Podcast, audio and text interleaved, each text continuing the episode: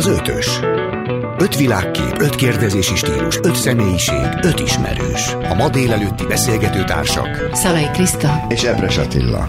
Boldog új évet mindenkinek, ez itt az ötös. A szerkesztő Kerekesbori, a technikus Rózsahegyi Gábor. És Boldog új évet! Műsorvezetőtársam Szalai Kriszta. Nem a fogadalmakról szól a mai adás, hogy az elvárható lenne, vagy lenni szokott. Egyébként én nem is vagyok híve, mert mindenki megszegi, és akkor el van keseredve. Motiváló és különleges hobbikról fogunk beszélgetni.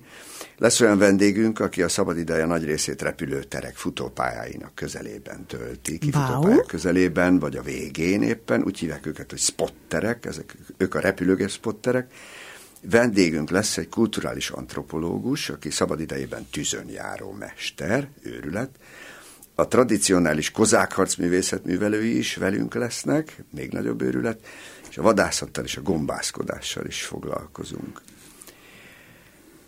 Kriszta, mesélj! Neked mi a szenvedélyed, amitől hanyat dobjuk magunkat? Először is még így, még így eszembe jutott, hogy szoktam-e fogadalmat kötni? Soha nem. Tehát valahogy nekem az egyik nap olyan, mint a másik. Tehát, hogy átlépünk egy új évbe, tök mindegy, folytatom az életem. És hobbi.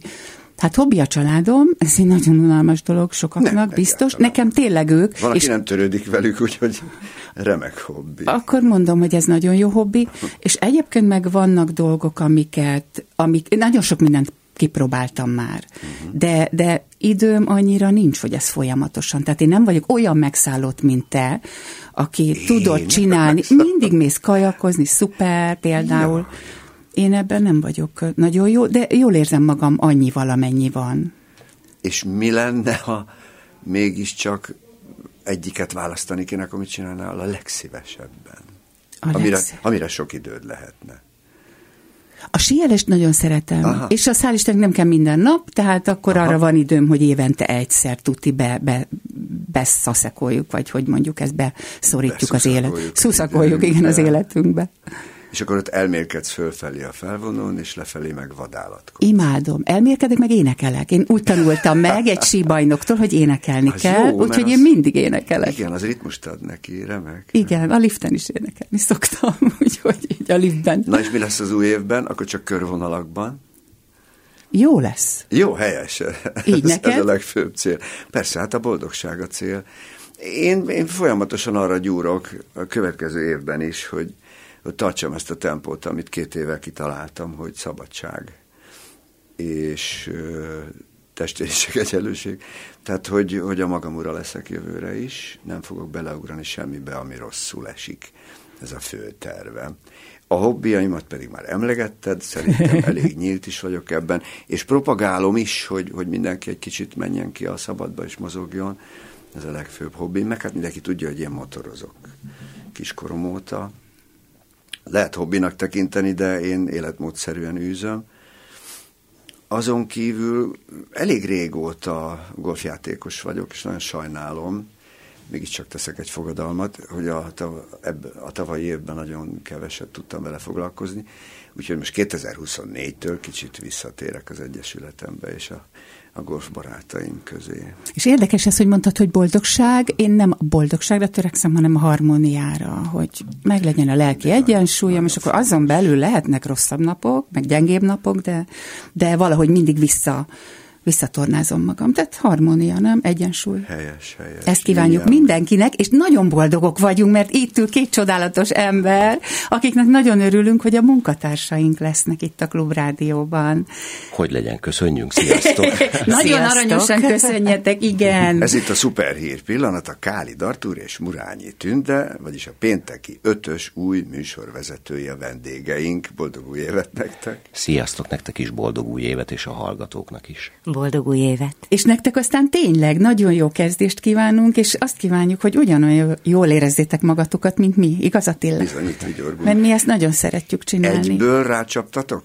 A felkérésre, vagy azért volt egy kis hezitálás? Jaj, ez egyáltalán nem így volt. Először is a dolog nagyjából úgy néz ki, hogy, hogy éppen nálatok voltam vendégségben, amikor uh-huh. megkérdezett engem Sugárági, hogy lenne kedve mi ilyesmi, és mondtam, hogy nem szó nem lehet róla. Azt mondta, de miért? Hát olyan egyszerű. Mondom, miért lenne ez egyszerű? Szóval, hogy az van, hogy, hogy visszakeresgéltem így a múltamból, és én valamikor régen csináltam nem rádiós keretek között, hanem tévés keretek között ilyen Bizony. műsorvezetést, ráadásul ennek azt a fajtáját, ami a legkegyetlenebb és a leghálátlanabb, ez a reggeli időkitöltő kávé iszogatás közben fölhangosítja, jött valami celeb, nem tudom én, és én, és én mégis minden... De mondd el nyugodtan pontosan, hogy mi volt ez, mert van, aki még emlékszik. Jó, hát végül is lehet, ez a TV2 volt a Lazac című műsor, Lazac. így van, és ott az volt ak- akkor a kitaláció, ez hogy nyilván az ellen, ellen tévének volt a, az ellen műsora, és akkor nekünk is nagyon szórakoztatónak kellett lennünk, és ez volt, így ez volt a cél, hogy haha, és akkor vihi-vihi, és akkor voltak ilyen párok, én nekem Benkőn óra volt a párom, és akkor volt a Pikali Gerda, a Kálói Molnár, tehát hogy, hogy egy elég... Igen, de most elég, beszéljünk rólatok. Várjál, igen. csak hogy a lényeg a lényeg, hogy, hogy tulajdonképpen az egészet lehetett volna úgy kezelni, hogy bemegyek, odaadják az adásmenetet, és akkor, egy tudom én, ott el, elkörködünk, de én erre képtelen vagyok. Tehát egész egyszerűen fizikálisan és lelkileg is képtelen vagyok rá, hogy ezt dobjam ezért volt olyan ötkor kellett kellene, hogy volt, hogy én még kettőkor még a háttéranyagokat olvasgattam, és nem tudom én, hogy, hogy képben legyek. Ez utólag ki is derült, hogy ez hasznos, de akkor is nagyon fárasztó volt. De Ági ezt... mondta, hogy de hát ez azért ennél sokkal egyszerűbb és gördülékenyebb lesz, és akkor akkor utána fölhívott később, és akkor másodszorra azt mondtam, hogy na, próbálkozzunk. Figyelj, azért, ha megnyugtatlak, én is lemodellezem mindig az adást, készülök, utána olvasok, tehát szerintem ez, ezt én kívánom nektek. Tartsd meg ezt a jó szokásodat. Tünde, te, hát csináltál már ilyet? Ilyen Nem. adást, bármilyet? Nem. Ezt beszéltük meg, hogy ő mindig mond egy szót, és akkor utána... Oké, okay, te mit szóltál, amikor Artur mondta, hogy na ő vállalja, és a nevedben is vállalja? Vagy hát hogy nem, nálunk ki? az nem így működik, tehát azért, azért otthon demokrácia van, tehát amikor Artur leült és mondta, hogy hát Hmm? Nem mondom, hogy én, Jó, van egy nagyon nagy nehézségünk, azt most az elején elmondjuk, hogy mi, mi otthon, tehát 25 éves házasok vagyunk, és úgy szólítjuk egymást, elmondom, mert úgyis el fogjuk szúrni. Én azt mondom neki, hogy bárány, ő nekem meg, hogy baba. És most is mondtam, majdnem mondtam, hogy és akkor a bárány azt mondta, úgyhogy néha az ki fog csúszni, de azért megpróbálunk rá vigyázni.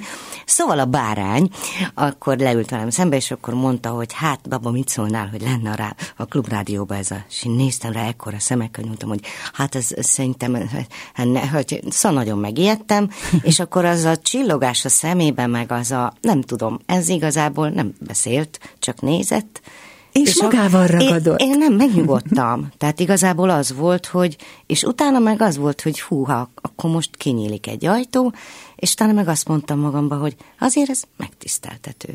Tehát így ez a folyamat zajlott le bennem. Házaspár vagytok, ez különös helyzet azért.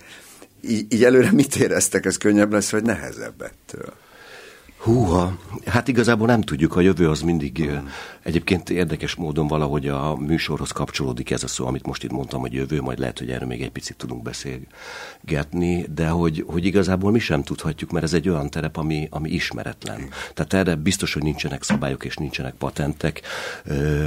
Én azt gondolom, hogy eléggé tudunk egymásra figyelni, és tulajdonképpen tekintetekből, vagy, vagy lélegzetvételekből is ismerjük már egymást annyira, hogy, hogy tud tudom, hogyha neki idő kell és tér kell, akkor ő akkor meg fog szólalni, és ő megkérdezi azt, amit ő nagyon fontosnak tart. Azt is tudja, hogy bízhat bennem annyira, hogy valahogy majd én ettem, nem tudom én valahogy tovább gördítem a dolgot, de ez egy ismeretlen terep, mint amennyire ismeretlen terep volt nekünk az, hogy milyen is együtt játszani színpadon, mert mi a pályánk elején játszottunk Így kezdtétek együtt, a tribádok ugye, éjszakája, a, ugye? A Trisztán és ja, Izolda. Trisztán, bocsi, Trisztán igen. és Izoldával, Tri. és aztán utána nagyon sokáig egyáltalán nem találkoztunk, majd néhány évvel ezelőtt, egy négy-öt évvel ezelőtt kért föl minket a Gáspár András egy darabra, a Meghallgatás című előadásra, és mind, tulajdonképpen mind a ketten féltünk attól, hogy, hogy mert mind a ketten elég, elég határozott és erős egyéniségek vagyunk ahhoz, hogy féltünk attól, hogy, hogy nem biztos, hogy jó lesz ez a, ez a fajta együttműködés, főleg úgy, hogy, hogy nincs egy erős kezű rendező, mint annak idején mondjuk volt az Alföldi Robi. Ö, hanem hogy mi egymással mit kezdünk, és életem egyik legboldogabb próbaidőszaka volt, és annyira harmonikusan, olyan sok mindenről nem kellett beszélni, meg lehetett más dolgokról beszélni, úgyhogy én azt gondolom, hogy itt is működni fog ez, remélem. Szuper, és milyen témákra készültök, vagy ezt már tudjátok, hogy mit, mit szeretnétek, mi lesz, milyen jellegű lesz a műsorotok? Hát igazából nekünk van egy álmunk, viccelek. De eszünkbe jutott az, hogy mm, ez mennyire jó lenne, hogyha a, a szabadságról, a boldogságról, a, a szeretetről, pozitív dolgokról, és, és igazából a múlt, a jelen és a jövő valahogy. Most én nagyon nagy szavakat mondok, na mindez, ez, ez benne van egy dalba, ami nekünk ilyen családi, mit is mondjak, milyen jelzőt. Hát, egy csodálatos emlék. Igazából az történt, hogy mi nagyon szeretünk kempingezni, és hát Rebuka volt, két gyermekünk van, Tamás Sábel és Rebeka Johanna, úgyhogy most már felnőtt emberek, és Rebuska kettő volt, azt hiszem két éves, és és akkor egyszer csak ö, fölmászott egy sziklára a tengerparton, anyaszült mesztelenül, és föltette a kis két kezét, és tiszta erőből, a maga pici hangján, de tiszta erőből elénekelte. Lehet énekelni? Lehet nem akarom. Az a lényeg, hogy tiszt, de most nem tudom, hangmérnök úr, lehet tiszta erőből? Nem, elég csak... Ne, nem szabad üvölteni. De most képzeljék el, hogy ezt egy pici, két éves pici lány, na, a tengerparton. Ah, si bagna, ti va ve, ti va va, bagna ve, a bagna ó. Megpróbáltam egy picit úgy, ahogy ő, tehát nem, hogy az eredeti. És ezt, és miatt álltunk, és ez egyszerűen beleégett a, a szívünkbe, mondhatom többes számba, és akkor gondoltuk, hogy ez lenne a mi beköszönő kis dalunk, ez a szabadságérzet, és akkor ami szintén, és most átadom a szót, hogy mi van ebbe a dalba még. Szóval nekem ennyi, és akkor ehhez kapcsolódóan, ehhez az érzéshez kapcsolódóan sok csodálatos emberrel fogunk beszélgetni. Szóval igazából ugye, amit a tündek körül írt, annak az a lényege, hogy, hogy ha ezt a dalt meghallja bárki, azonnal tudja, hogy miről van szó, és azonnal valamiféle él, életérzés kapcsolódik és kötődik hozzá. És nyilván az, hogy az élet körforgása, és amiről ez a dal alapvetően szól, és ugye beégett egy kép az emberekbe, hogy a kis szimbát fölemelik a, a, a mm-hmm. sziklán, és, és jön, a, jön, a, jön az új generáció, és ott van a múlt, és ott van a jelen. Tehát valahogy igazából azt szeretnénk, hogyha bármely témáról is beszélgetünk, mindig valahogy azt tudnánk körüljárni, hogy hogyan viszonyultak ehhez az őseink, hogyan vagyunk ezzel mi, és mit gondol erről az utánunk következő generáció és hát ilyen nagy szavakat nem akarnék használni, de mi pont abban a korban vagyunk, hogy mi valahol ott középtájon vagyunk, tehát tulajdonképpen egy ilyen híd szerepet betölteni, és nyilván nagyon kíváncsiak vagyunk arra, hogy, hogy, hogy kik vannak előttünk, és ők hogy gondolkodnak, mert abból mi is inspirálódhatunk, és nyilván a hallgatók is, és ugyanígy aki a, a, az utánunk jövők véleményére úgy szintén kíváncsiak vagyunk, és ezt számtalan területen tudjuk körbejárni, irodalom, zene, képzőművészet. Esetleg színház. Egy picit beszéljünk a mai adás témájáról is, mert a jelszó most a hobbi, vagy a különleges szenvedély, nektek ez mi? Jaj, Hallom, az előbb hallottam a kempingezést. Igen, hát ez egy olyan, sajnos ez egy kicsit már mondhatni múlt, hogyha ez a múlt jelen jövő viszonylatában tudunk erről beszélgetni.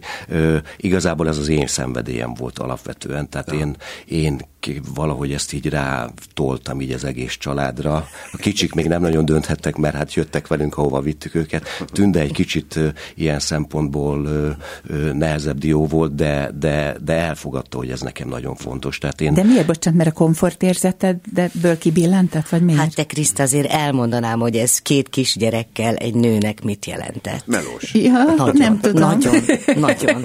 Azért tegyük hozzá, hogy én is ott voltam, tehát nem az volt, hogy megérkeztünk, és azt mondtunk, hogy na, csináld, és akkor én elmentem tengerezni. Nem, hanem, de tényleg nagyon nehéz volt, és hát igazából nyilván ez, egy, ez nem a vadkemping fajtája, hanem tényleg az, hogy bérelsz egy helyet egy ilyen kempingben, fölvered a sátrat, hozod a kis bútort. Hát és hát, hát igen, tehát ugyanúgy megvan a sütő.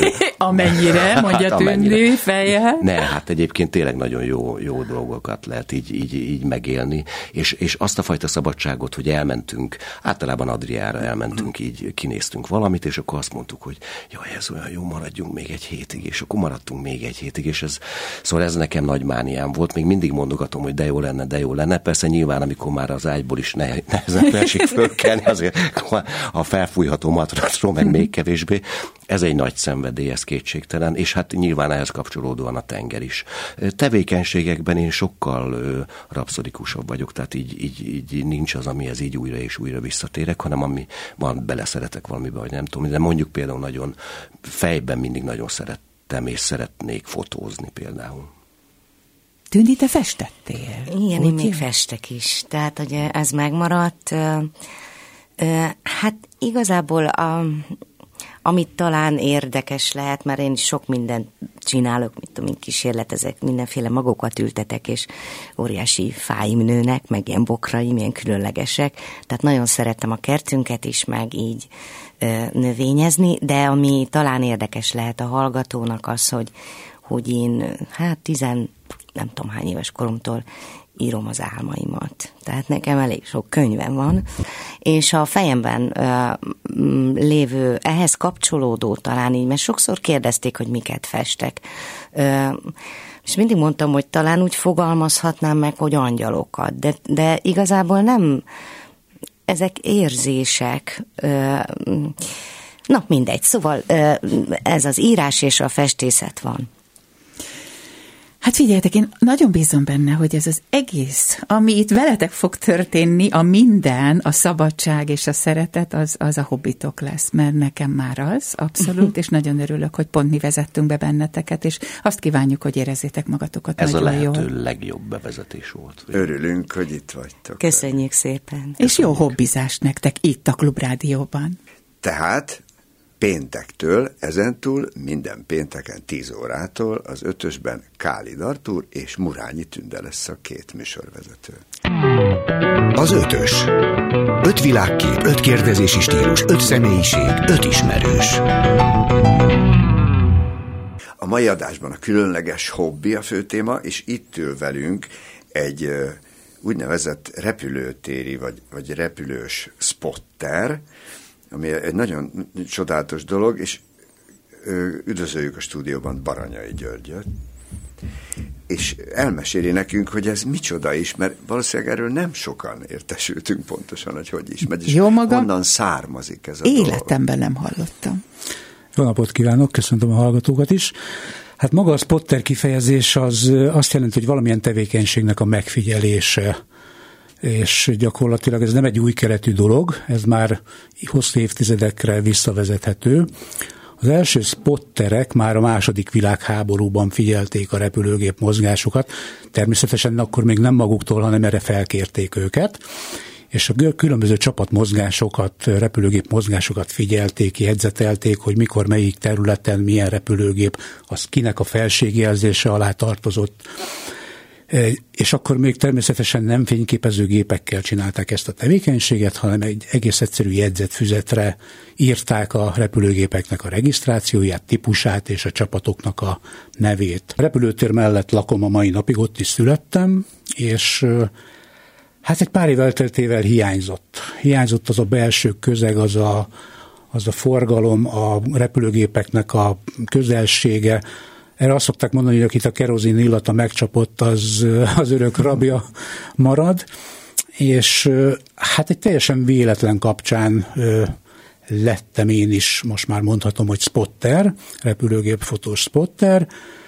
2016-ban jött egy különleges repülőgép Ferihegyre, akkor már ezt ilyen különböző közösségi fórumokon lehetett erről olvasni, és hát mondom, én is megnézem ezt a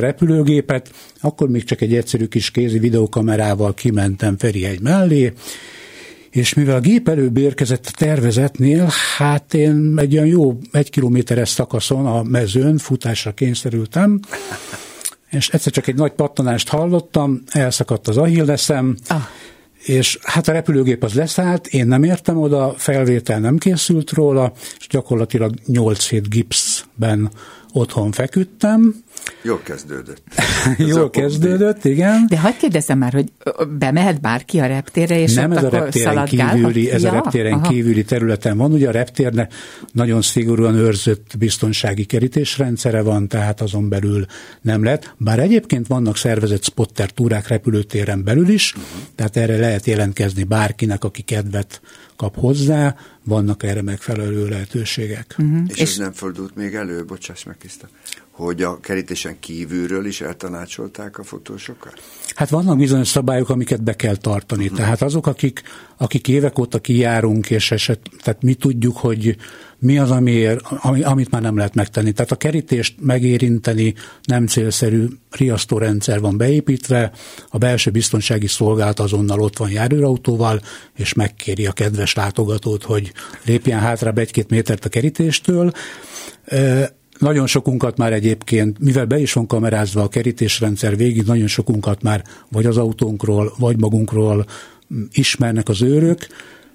Én egy négy és fél méteres mét, létre tetején szoktam a kerítés mellett állni, és arról fotózom, úgyhogy... Viszki, viszki létrát? Is? Van egy összecsukható létrám, igen, az mindig benne van az autóban. Ez a spotter, kellék, spotter felszerelésnek a kelléke, és vagyunk egy páran, akik, akik létrával fotózunk. Ez azért alakult így, illetve mi azért használjuk a létrát, vannak kifejezetten erre a célra spotterkedésre kiépített helyek a repülőtér közelébe. Mm. Két ilyen hely is van, az egyik a Spotterdomb, a másik pedig a egyes terminál melletti Kargódomb. Ide bár ki szabadon kilátogathat, leparkolhat mellette. És Föl... bocsánat, mi a cél? Tehát, hogy kimegy, és milyen fotót akar készíteni? Hát Tehát, a cél... Mi a vágya, és elérte már azt, amit nagyon-nagyon szeretne? Hát ez egy hobbi. Ez egy ugyanolyan hobbi, mint mondjuk a horgászat, vagy a makettozás, vagy a nem tudom, bármi más. Mindenkinek más célja van. Önnek? Engem most már a különleges repülőgépek, különleges festésű repülőgépek érdekelnek. Persze az első időben, amikor azt az ember ezt elkezdi, akkor úgyis, ha benne marad ebbe a hobbiba, akkor rövid időn belül kiderül, hogy mi az, ami, ami vonza őt, ami érdekli. És amikor már úgy mondjuk Ferihegyen mindent begyújtott az ember, ott már sok újdonság, bár mindig vannak új repülőgépek, új típusok, új festésű járatok, vagy gépek, akkor elindulunk külföldi repterekre, és akkor ott gyűjtjük be azokat a különlegességeket, amiket akár Európán belül máshol nem is lehet látni, vagy hazánkban abszolút ja, nem tehát lehet ez látni. ennyire komoly, utána is mennek a gépek. E, annyira, hogy azért erre elég, elég jó kis sztorik vannak, tehát amikor volt jó pár évvel ezelőtt a Etihad légitársaságnak egy nagyon-nagyon különleges festésű és típusú repülőgépe, Münchenbe két-három hetente előfordult, és amikor már beharangozták, hogy ennek a festésnek, illetve az egész típusnak vége, akkor egy-két spotter ezt már hetek óta figyelte, hogy mikor tervezik ennek a gépnek a járatát a Müncheni repülőtérre, és minden hajnalban három órakor felkeltek, a kocsi ott volt feltankolva, a fotóztudsz benne a kocsiba, és hogyha elindult Dohából a repülőgép, akkor gyakorlatilag ők kocsiba pattantak, és 500 kilométert kiautóztak Münchenbe, és a gép érkezésére ott voltak. Hm. Az igen. És mi történt, mert nem fejezte be, miután a gipszet levették az achilles Nem vették még le a gipszet, hanem mivel én Rákoshegyen lakom, én gyakorlatilag a kettes futópályával egy vonalban van az utcánk, uh-huh. és én a hálószoba ablakból az egyes pályán pont egy ilyen másfél, havi, havi, másfél hónapos karbantartást végeztek, és a kettes futópályát használták a le- és felszálló repülőgépek, és én a hálószoba ablakból tudtam fotózni a leszálló gépeket. Hogyha pesti irányból szállnak le a gépek, akkor gyakorlatilag nekem egy karnyújtásnyira vannak az ablakomtól. Onnan kezdtem egy egyszerű kis kompakt géppel fotózni. Ja, még nem is volt nagy teleobjektív. Akkor még nem volt semmi. Akkor ez egy ilyen pár ezer forintos kis digitális gép volt. És, és ez tényleg, bocsánat, tényleg megszállottság, hogy valaki ki van azon bukva, hogy aj, repülő, zaj, ön meg a hálószobájából fotózik. Kipszer a lábán. Igen, egyébként, egyébként sporterkörökben nagyon sokan mondták, hogy cserélnének velem, és hogyha eladó lesz a ház, mivel egy lapos tetős ikerházról van szó, én oda szerveztem túrákat is, tehát egy-két barátommal felmentünk, mert a tetőről nagyon jó fotókat lehetett Sok készíteni. Sok lakást hallottam már felértékelődni, de még így egy. Hát e- ez Tök attól függ, hogy kinek adja az ember, ugye mehet lefele is, fölfele is az ára. Szuper. Na és ez egy remek alkalom volt arra, hogy ott az ember gyakoroljon, és akkor jött egy lehetőség, hogy hát akkor egy ilyen belépő szintű digitális komolyabb kamerát vegyek, ezt megvásároltam, és akkor elkezdtem utána már, amikor a gipsz lekerült a lábamról, elkezdtem kijárni a repülőgépre, Tényleg? és gyakorlatilag uh-huh. Visszajött az az érzés, majdnem, az, ugyanaz az érzés, amikor ott dolgoztam. Uh-huh. És ez, ez azóta is követi, és része az életemnek. És mi volt a legnagyobb fogás? Melyik gép, vagy melyik pillanat? Legnagyobb fogás? Hát szerintem a, nagyon sokunknak az álma az a amerikai elnöknek a gépe, Mm. 2020. januárban Zürichben fotóztam. Air Force One. Air Force One, így van. Ez, ez mondható az egyik legnagyobb fogásnak, de minden olyan, minden, akár most mondhatom itt az orosz elnök gépét is, ami pár évvel ezelőtt itt volt, tehát ott, ott gyakorlatilag több száz métert kell a szántóföldön bekúszni, mert ott hermetikusan lezárnak mindent a biztonságiek és a rendőrök, olyan helyig, hogy, hogy ott, ott fotózási pontra érjen az ember, ahonnan még értékelhető képet tud készíteni. Ez egy és nagy közösség, a spotter közösség? Hát Tehát összeszoktatok gyűlni, vagy egy, beszélgettek, tapasztalatcsere? Egyre nagyobb, igen, így van, így van. Vagy hogyha megyünk külföldi túrákra is, két-három napra, vagy akár csak egy napra, akkor is többen megyünk, tehát úgy célszerű, hogyha négy-öt ember összeáll, Mondjuk most legutoljára Milánóba mentünk ki, igaz, hogy itt több napot voltunk, de Milánó úgy is elérhető, hogy reggeli járattal kimegy az ember, kint egy autót, vagy akár gyalog is körbejárhatja a repteret, esti járattal hazajön, és végül is egy csomó olyan különleges gépet tud fotózni, ami, ami itthon nem látható. És a közösségi médiában ismerkedtek? Vannak vagy csoportok, igen, ahol, ahol egymás között megosztjuk ezeket a képeket, és hát az egyik ilyen legnagyobb csoportot már ilyen 50 ezeres tagság mm. van. Ez nem azt jelenti, hogy mindenki spotter, 50 ezeren vagyunk körülbelül, akiket érdekel maga a repülés, és gyakorlatilag ők benne vannak ebbe a csoportba. Amikor a beszélgetés előtt itt támadt egy kis áramszünet, akkor olyan kedves volt, hogy felajánlotta, hogy nekem ajándékoz egy puzzle aminek a címlapján, vagy a fedelén egy belúga nevű gép volt. Én persze nem fogadhattam el, mert tudom, hogy nincs türelmem ezer darabot kirakni. De mi ez a beluga? Erre egy kicsit mesél nekünk. Ez a beluga? Hát ezt a fotót, ezt a Toulouse-i repülőtéren Franciaországba fotóztam, ugye Toulouse-ban van az Airbusnak az egyik gyárüzeme, itt készültek egyébként az A380-as Airbuszok is, hát annak a gyártása már sajnos ugye leállt, de több gyárüzem van még ezen a repülőtéren, és az Airbusnak van Hamburgban is egy összeszerelő üzeme, illetve gyára, és a, a gyár, gyárak között ezzel a belugával szállítják az Airbusnak a törzsrészeit, az összeszerelt szárnyakat, tehát gyakorlatilag ez egy polgári típusú repülőgépnek a megnagyobbított törzséből van kialakítva.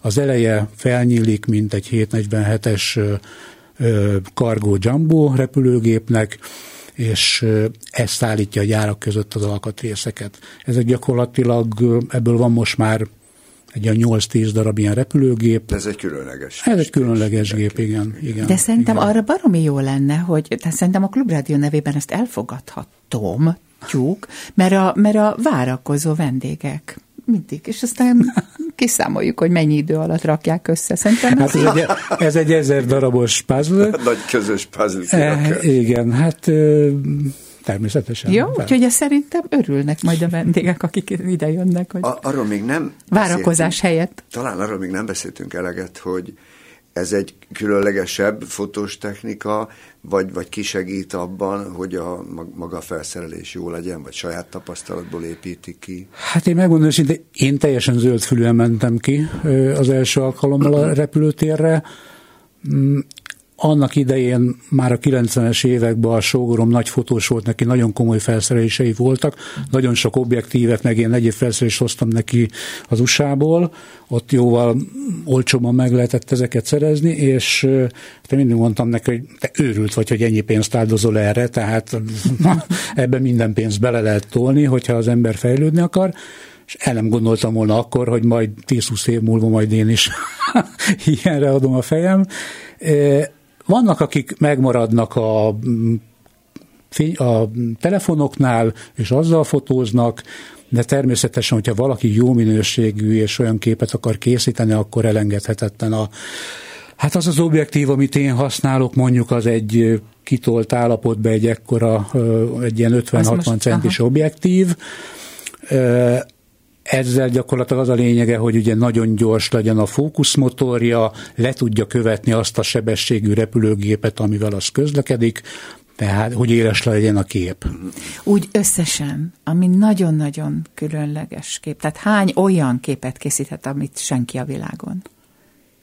Hát nem hiszem, hogy olyat készítettem volna, amilyet senki, mert azért ezeknél a különleges alkalmaknál azért nagyon sokan, tehát amikor, amikor Zürichbe az Air Force One fotóztuk, akkor mondjuk nagyon érdekes volt, mert mindenhol máshol a világban teljesen hermetikusan lezárnák a környéket is, itt pedig Zürichben fölengedtek több ezer embert a teraszra, mm-hmm. és mhm. gyakorlatilag 200 méterre volt előttünk a, a Trumpnak a gépe, sőt, itt volt olyan lehetőség is, hogy ott befizettünk a helyszínen benti túrákra, fotós túrákra, és például oda vittek minket azokhoz a teherszállító galaxi repülőgépek mellé, ahol a Trumpnak az elnöki autóját bepakolták, és az összes felszerelését bepakolták, tehát mi testközelből tudtuk fotózni ezeket a repülőket. Ezek nyilván ilyenkor több ember is ott van, ez a kérdésre a válasz.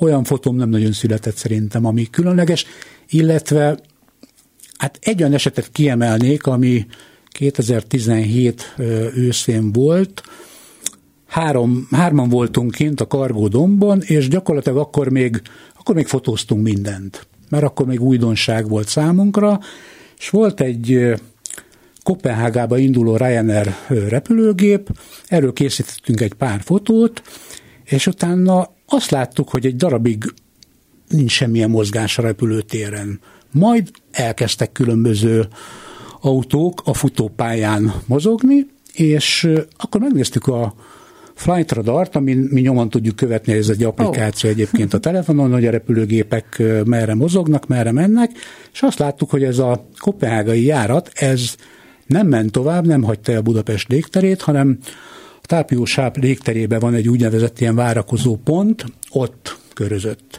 És akkor szintén egy másik applikációba be tudtunk hallgatni abba a frekvenciába, amin ők kommunikálnak a toronnyal. Szabad ilyet? Hallgatni szabad, igen. Ja? Tehát ez olyan applikáció, amivel lehet hallgatni. Nem minden országban engedik egyébként, nálunk szerencsére engedik, természetesen mi nem tudunk beleszólni, de halljuk a forgalmazást a csatornán, a frekvencián, és akkor hallottuk, hogy a felszálló repülőgépnek a személyzete az azt tapasztalta, hogy az ablak előtt valamilyen alkatrészdarabok repültek el nem tudták beazonosítani nyilván, hogy ezek mik voltak, és a futópályán a földi személyzet ezt elkezdte keresni. És akkor visszanéztük gyorsan a fotókat, ott, amiket mi készítettünk mm. erről a gépről, és azt láttuk, hogy a felszállás után a főfutónak, a baloldali főfutónak a belső gumiköppenye az fölrobbant.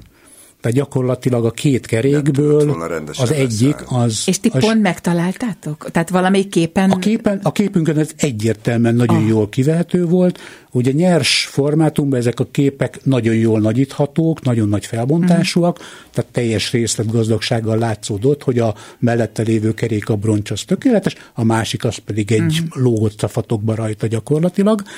És hát ilyenkor azért az emberben benne van, hogy igen, valahogy próbáljon segíteni, Ezeken a spotter helyszíneken vannak kint ilyen tájékoztató táblák, hogyha valaki valamilyen rendellenességet tapasztal vagy lát, akkor van egy központi telefonszám, amit felhívhat. És itt tudtatok mi, segíteni? Mi felhívtuk ezt a telefonszámot, igen, azonnal kapcsoltak minket a légirányításnak.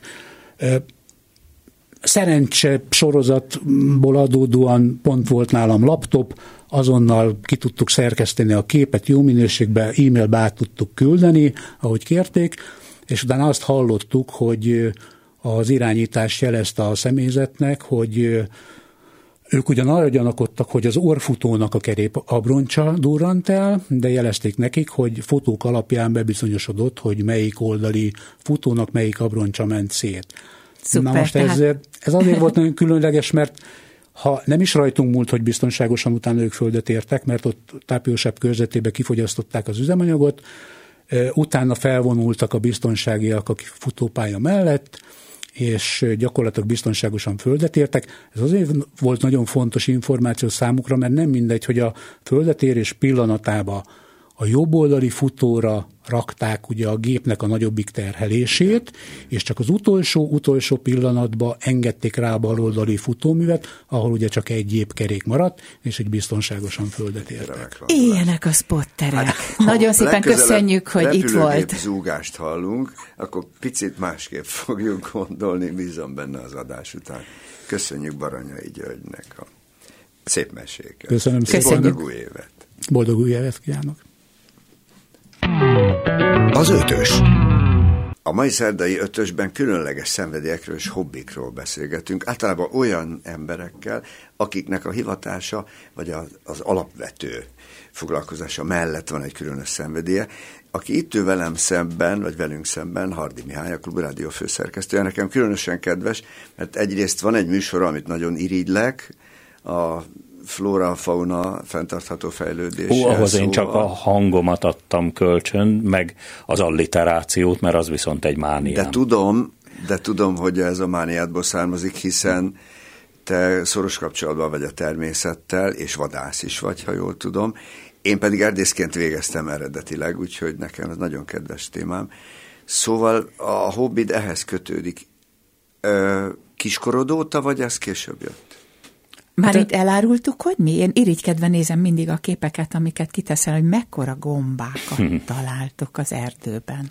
Hát ö, több hobbiról is szó van, egymással párhuzamosan, vagy egymást kiegészítve, hiszen amikor erre a beszélgetésre készültem, akkor rájöttem, hogy tulajdonképpen mi egy ősközösségi család vagyunk, ilyen vadászó, gyűjtögető életmódot folytatunk, és ennek a gombaszedés a része, különösen így nyár közepétől őszig. Hát most már nem nagyon vannak gombák, ugye januárban már a hideg van, ilyenkor már nem nőnek a gombák, de márciusban már megjelenik például a csekucsma gomba, és azt érdemes keresni azoknak, akik tudják. Meg hát vannak későszi gombák, azért most a minap találtak egy 10 kilós laskát az egyik falu mellett, tehát De még, hát még azt a laskát azért... nem Miska találta, úgyhogy én csak irigykedni tudok emiatt.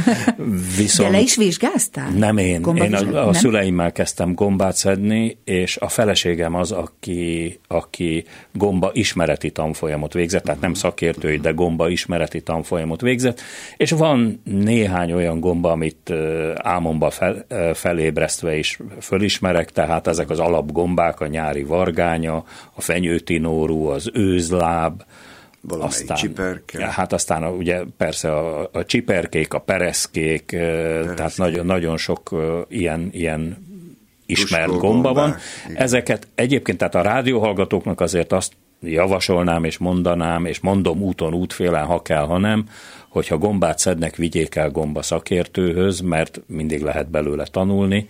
De... És amelyik gyanús, azt külön tegyék. És azt ne szedjék együtt, így van, így van. Tehát egyfajta gombát szedjenek egy kosárba, vagy egy vászonzacskóba, de ne keverjék őket sohasem össze. Van zenefelismerő már a mobilokon, gombafelismerő nincs? Van, de nem elég megbízható. Aha.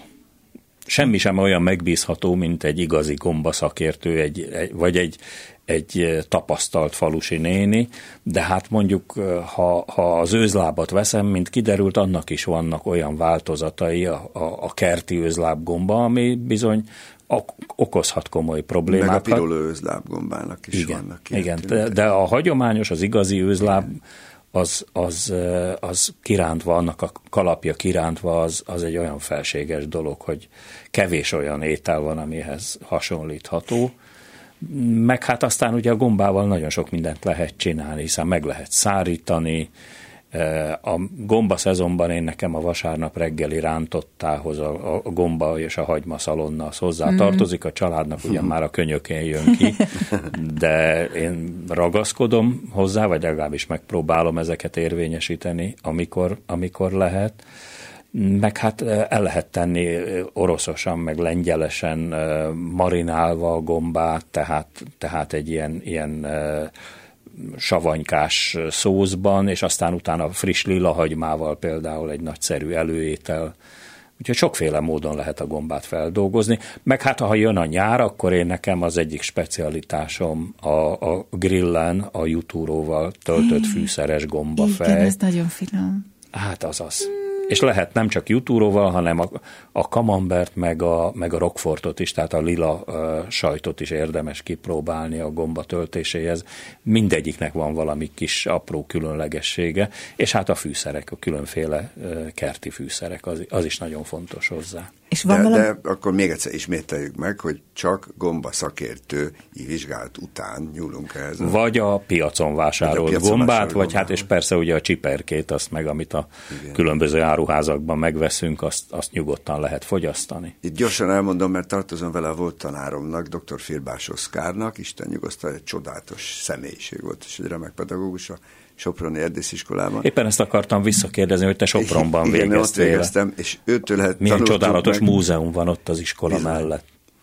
Tőle tanultuk meg, Filbás Oszkártól, hogy nem mérges gomba, hanem mérgező, mert a mérges gombát arról lehet felismerni, hogy a földhöz csapkodja a kalapját és ugrál rajta. Így van, teljesen. A gomba pedig mérgező. Teljesen igaza van, mert bármilyen gombát fel lehet bosszantani, és akkor nagyon mérges gomba lesz belőle. tőle, amikor rosszul ismertünk fel egy gombát, ugye nekünk sok gyakorlatunk volt ebből. Én vizsgázott gombaszakértő vagyok, de ez hamar elmúlt, mert azt öt évenként meg, meg kellene újítani. És félrenéztünk benéztünk valami gombát, és kérdeztük, tanár úr, ez ehető? És azt szoktam mondani, igen, egyszer. Egyszer. és az étteremben előre kell fizetni a gombás ételeket természetesen. Neked mit ad ez a hobbi? Mindig vágytok minden hétvégén, tehát, tehát egyszerűen, ha, ha valami más dolgod van, akkor feszít, szétfeszít, hogy nem tudtok menni gombászni, vagy... Hát ez úgy van, hogy, hogy nagyon-nagyon be tudja az ember cippantani az erdő. Tehát az erdő minden vonatkozásában, és miután én vadászom is, ezért én azt se bánom, hogyha az őzláb őzben folytatódik, és hát itt ugye néha már egy kicsit nagyképű párbeszédeket folytatok a kollégákkal, amikor ide behozom a klubrádióba a kis dobozba az ebédemet, és kérdezik, hogy és te mit teszel jó étvágyat? Hát mondom, hogy egy kis őzgerincet erdei vadmártással, krumpli krokettel, hát ez maradt a hétvégéről, és, és hát ezek, ezek úgy kiegészítik egymást ezek a dolgok. Egyébként csodálatos dolog gombát találni az erdőben. Én egy kicsit szintévesztő vagyok, emiatt elég nehéz ugye a, a barna száraz avar között megtalálni ősszel a, a, amúgy általában barna kalapos gombákat, de hát azért menni szokott. És vadászni? Hogy szoktál? Milyen időközönként jársz? Meg társasággal jársz, vagy vadásztársasággal? Ez hogy történik? Is, is, de alapvetően azért én a, a, az vadászatnak a cserkelés oldalát szeretem.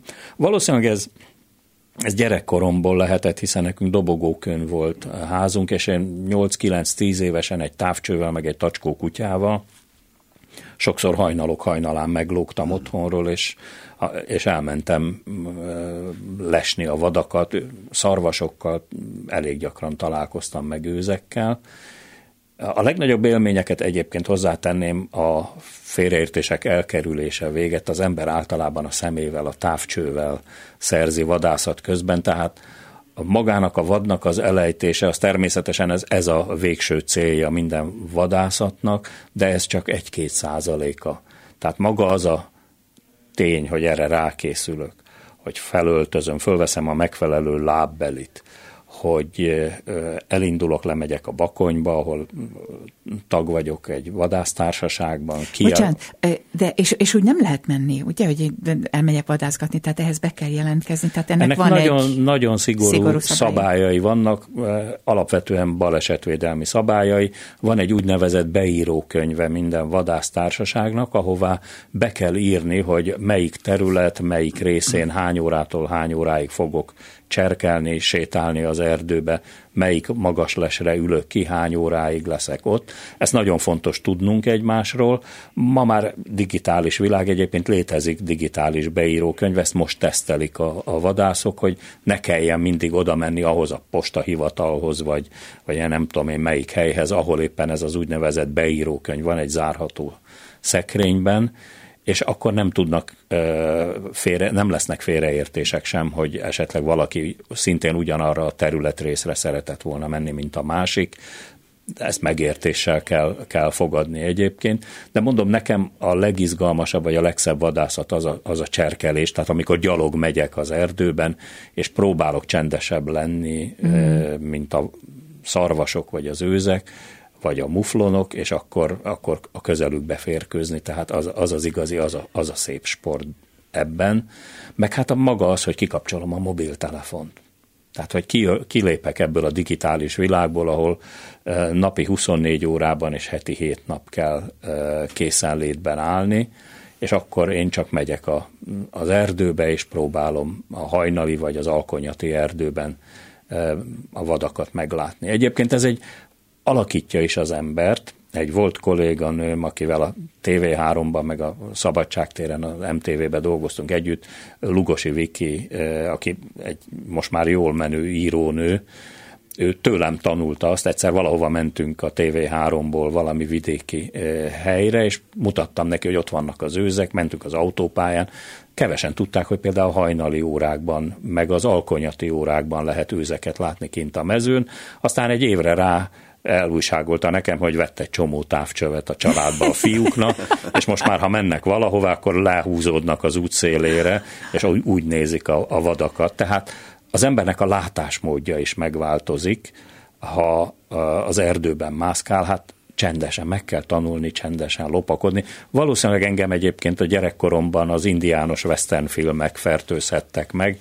Mert Mindannyiunkat számomra, szerintem. Számomra egy végtelen nagy szabadságérzés az, hogy jó, persze a vállamra akasztom a puskát, de, de az, hogy, hogy én szabadon mehetek az erdőbe, és megpróbálok túljárni az ott lévő állatoknak az eszén, az, az, egy, az egy jó játék. Nagyon és, szépen köszönjük. És ha betartom a szabályokat, akkor, akkor ez egy nagyon fontos dolog. Tehát ez így, ez így neveli az embert fegyelemre, önfegyelemre, önmérsékletre. Ugye a köztudatban nagyon sokan azt hiszik, főleg azok, akik, akik kanapéból állatvédők otthon a lakótelepen, hogy a vadászok azok véreskezű gyilkosok, és más se csinálnak, mint kimennek az erdőbe, és lőnek mindenre, ami mozog. Hát ez nem így van alapvetően az igazi vadászok, mert meg kell különböztetni ugye a, a nagy terepjáróval és márkás ruhákban villódzó, frissen vizsgázott vadászokat az igazi vadászoktól. Nos, az igazi vadászok azok tisztelik a vadakat, télen etetik őket, csak annyit és csak olyat zsákmányolnak, amit a szabályok lehetővé tesznek, tehát ez az önuralom része, nem arra mennek, hogy lepipálják a hatalmas trófeákkal a szomszédot, hanem esetleg egy beteg vagy sérült vadat vesznek ki az állományból. Sőt, mivel én végzett hmm. vadász vagyok és erdész, azt is el kell, hogy meséljem, hogy Magyarországon, mint az én legjobb barátom és a Csobánkai erdész, Puslaci, innen üdvözlöm szeretettel, hmm. nagyon sok hivatásos vadász vadászik, akinek kötelező kvótája is van. Ugye, ha túl szaporodik a dúvad, hogyha selejtezni kell az állományban, de azt tudomásul kell venni, hogy a medve és a farkas hiányzik a táplálékláncból, illetve hát a, a, a ragadozói láncból, így aztán nekünk ezt helyre kell tenni. Hát itt és az a, ember a fő ragadozó tulajdonképpen, a csúcsragadozó van, és az ha szaporodnak vadak, akkor azokat nekünk muszáj kordában tartani. Most így mondtam, hogy nekünk, de a hivatásos vadászoknak. Hát te belőled rögtön az erdész szól, hiszen ugye van egy szakkifejezés rá, hogy minden erdő résznek van egy úgynevezett eltartó. vadeltartó képessége. Igen. Tehát ha túl sok a szarvas, Igen. akkor a erdei szaporulatot, tehát a friss friss hajtásokat le fogja legelni. És nem csak az erdeit, hanem És aztán is, ugye a kukoricában, meg, meg a búzában egy vaddisznókonda milliós károkat tud okozni, ezért szoktunk kint ülni júniusi estéken, még az aratás előtt a magas lesen, hogy elriasszuk a vaddisznókat Most a már terméstől. Nincs, nincs sok időnk, de azt még gyorsan beszúrom, hogy és a betegségek is támadnak. Tehát nem vicces, amikor valamiféle veszettségi járvány van, akár az őzek Igen. vagy a rókák között, vagy éppen a sertéspest is beüt a vaddisznóknál. Hát most van Nagyon az afrikai sertéspest is, igen. Állományt. Tehát azért ez jóval összetettebb dolog, mint az, hogy gyilkosok. azért és amit, amit lövök, azt általában meg is főzöm. Uh-huh. Tehát azért uh, volt már olyan, hogy a, kollégáim, igaz, még nem a klubrádióban, de uh, évek múlva is mesélték a vörös-boros, uh, vargányás muflon pörköltet, amit a bográcsban uh, készítettem, vagy húsz ember számára. Tehát általában ez úgy is szokott lenni, hogyha sikerül valamit lőni, akkor azt ott megnyúzzuk, részekre, fődarabokra szétszedem, és otthon a konyhában ilyenkor látványmészárszék van, Jaj. egészen addig, amíg, a, a, amíg szét nem szedem, le nem mérem, ráírom, hogy honnan van, hány kiló, és a többi, és a feleségem pedig a mélyhűtőben látja viszont zacskókban lefagyasztva. Ő akkor nem megy veled a vadászatokra? Nem, ő egy, egy ilyen mediterrán dél-olasz temperamentumú hölgy, aki számára nagyon nehéz csendben maradni hosszabb időig, vagy vagy egy helyben ülni hosszabb ideig. Erről nekünk örök vitáink vannak az erdőben. Én mindig azt mondom, hogy csendesen, csendesen. Ő meg azt mondja, hogy de hát nincs itt senki. Hát mondom, így nem is lesz.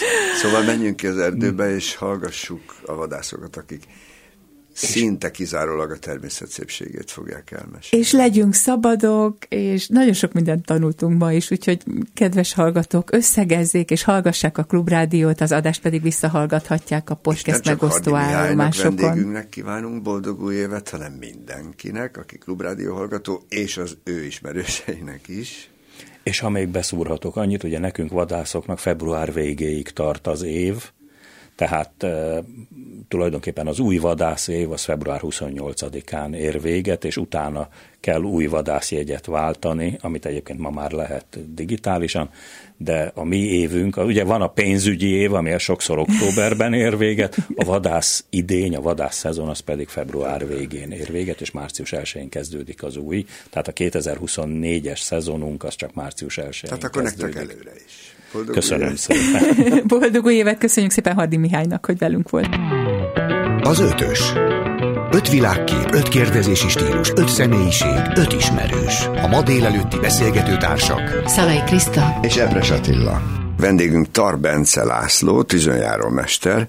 Szerbusz, tegeződhetünk, azt mondtad. Hogyne. Jó reggelt, boldog új évet. Boldog új évet mindenkinek. Boldog új évet mindenkinek. Ugye a tűzönjárás egy önismereti és önfejlesztő program, ahol a résztvevők végig sétálnak egy 6-800 fokos, jól mondom, frissen gerebézett parás szőnyegen. És miután ezt a legtöbb ember lehetetlennek tartja, vagy képtelenségnek, a gyakorlati, a gyakorlatban ez demonstrálva vannak, most jól rondán mondtam, tehát ez, látszik, hogy mégiscsak lehetséges. Többnyire ugye egész napos programról van szó. Egy kicsit mesélj nekünk erről, hogy ez a lehetetlen megkísértése hogy folyik nálatok?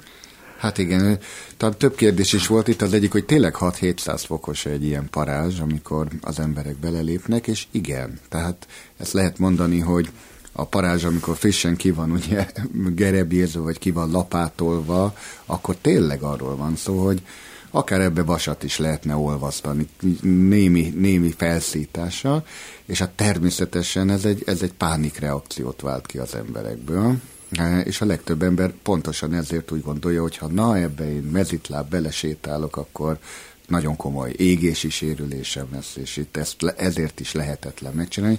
Tehát persze lehet parázsolni úgy, hogy megégek, ebben mindenki hisz, abban nem hisz, hogy sértetlenül lehet ezt csinálni. De gondolom ez nem úgy kezdődik, hogy oda jönnek emberek, és rárohannak a parázsra. Hát nem, és ahogy ez itt, ugye az előbb itt mondtad, itt van egy napos rákészülés, ami egyébként nem azért, mert magának a parázsonjárásnak bármiféle olyan technikája lenne, amit egy napig kell elsajátítani, hanem arról van szó, hogy az emberek fejében levő önkorlátozó hiedelmeket ezzel kapcsolatban körülbelül egy nap alatt lehet, mondom, körülbelül felülírni, kiradírozni, átírni, hogy egyáltalán lehetetlent lehetségesnek gondolja. Annak idején én a 80-as években voltam uh, Bulgáriában, és ott uh, parázson táncoltak. Tehát az volt a turisták számára a látványosság. És így meg is kértem a nőket, hogy mutassák már meg a WC-ben, pont együtt várakoztunk, és oda mutassák már meg a talpukat, hogy ez komolyan. Szóval ahhoz nekik nagyon felkészültnek kellett lenni, vagy milyen spirituális úton járnak. Milyen volt a talpuk, azt nem vallottam. Semmi.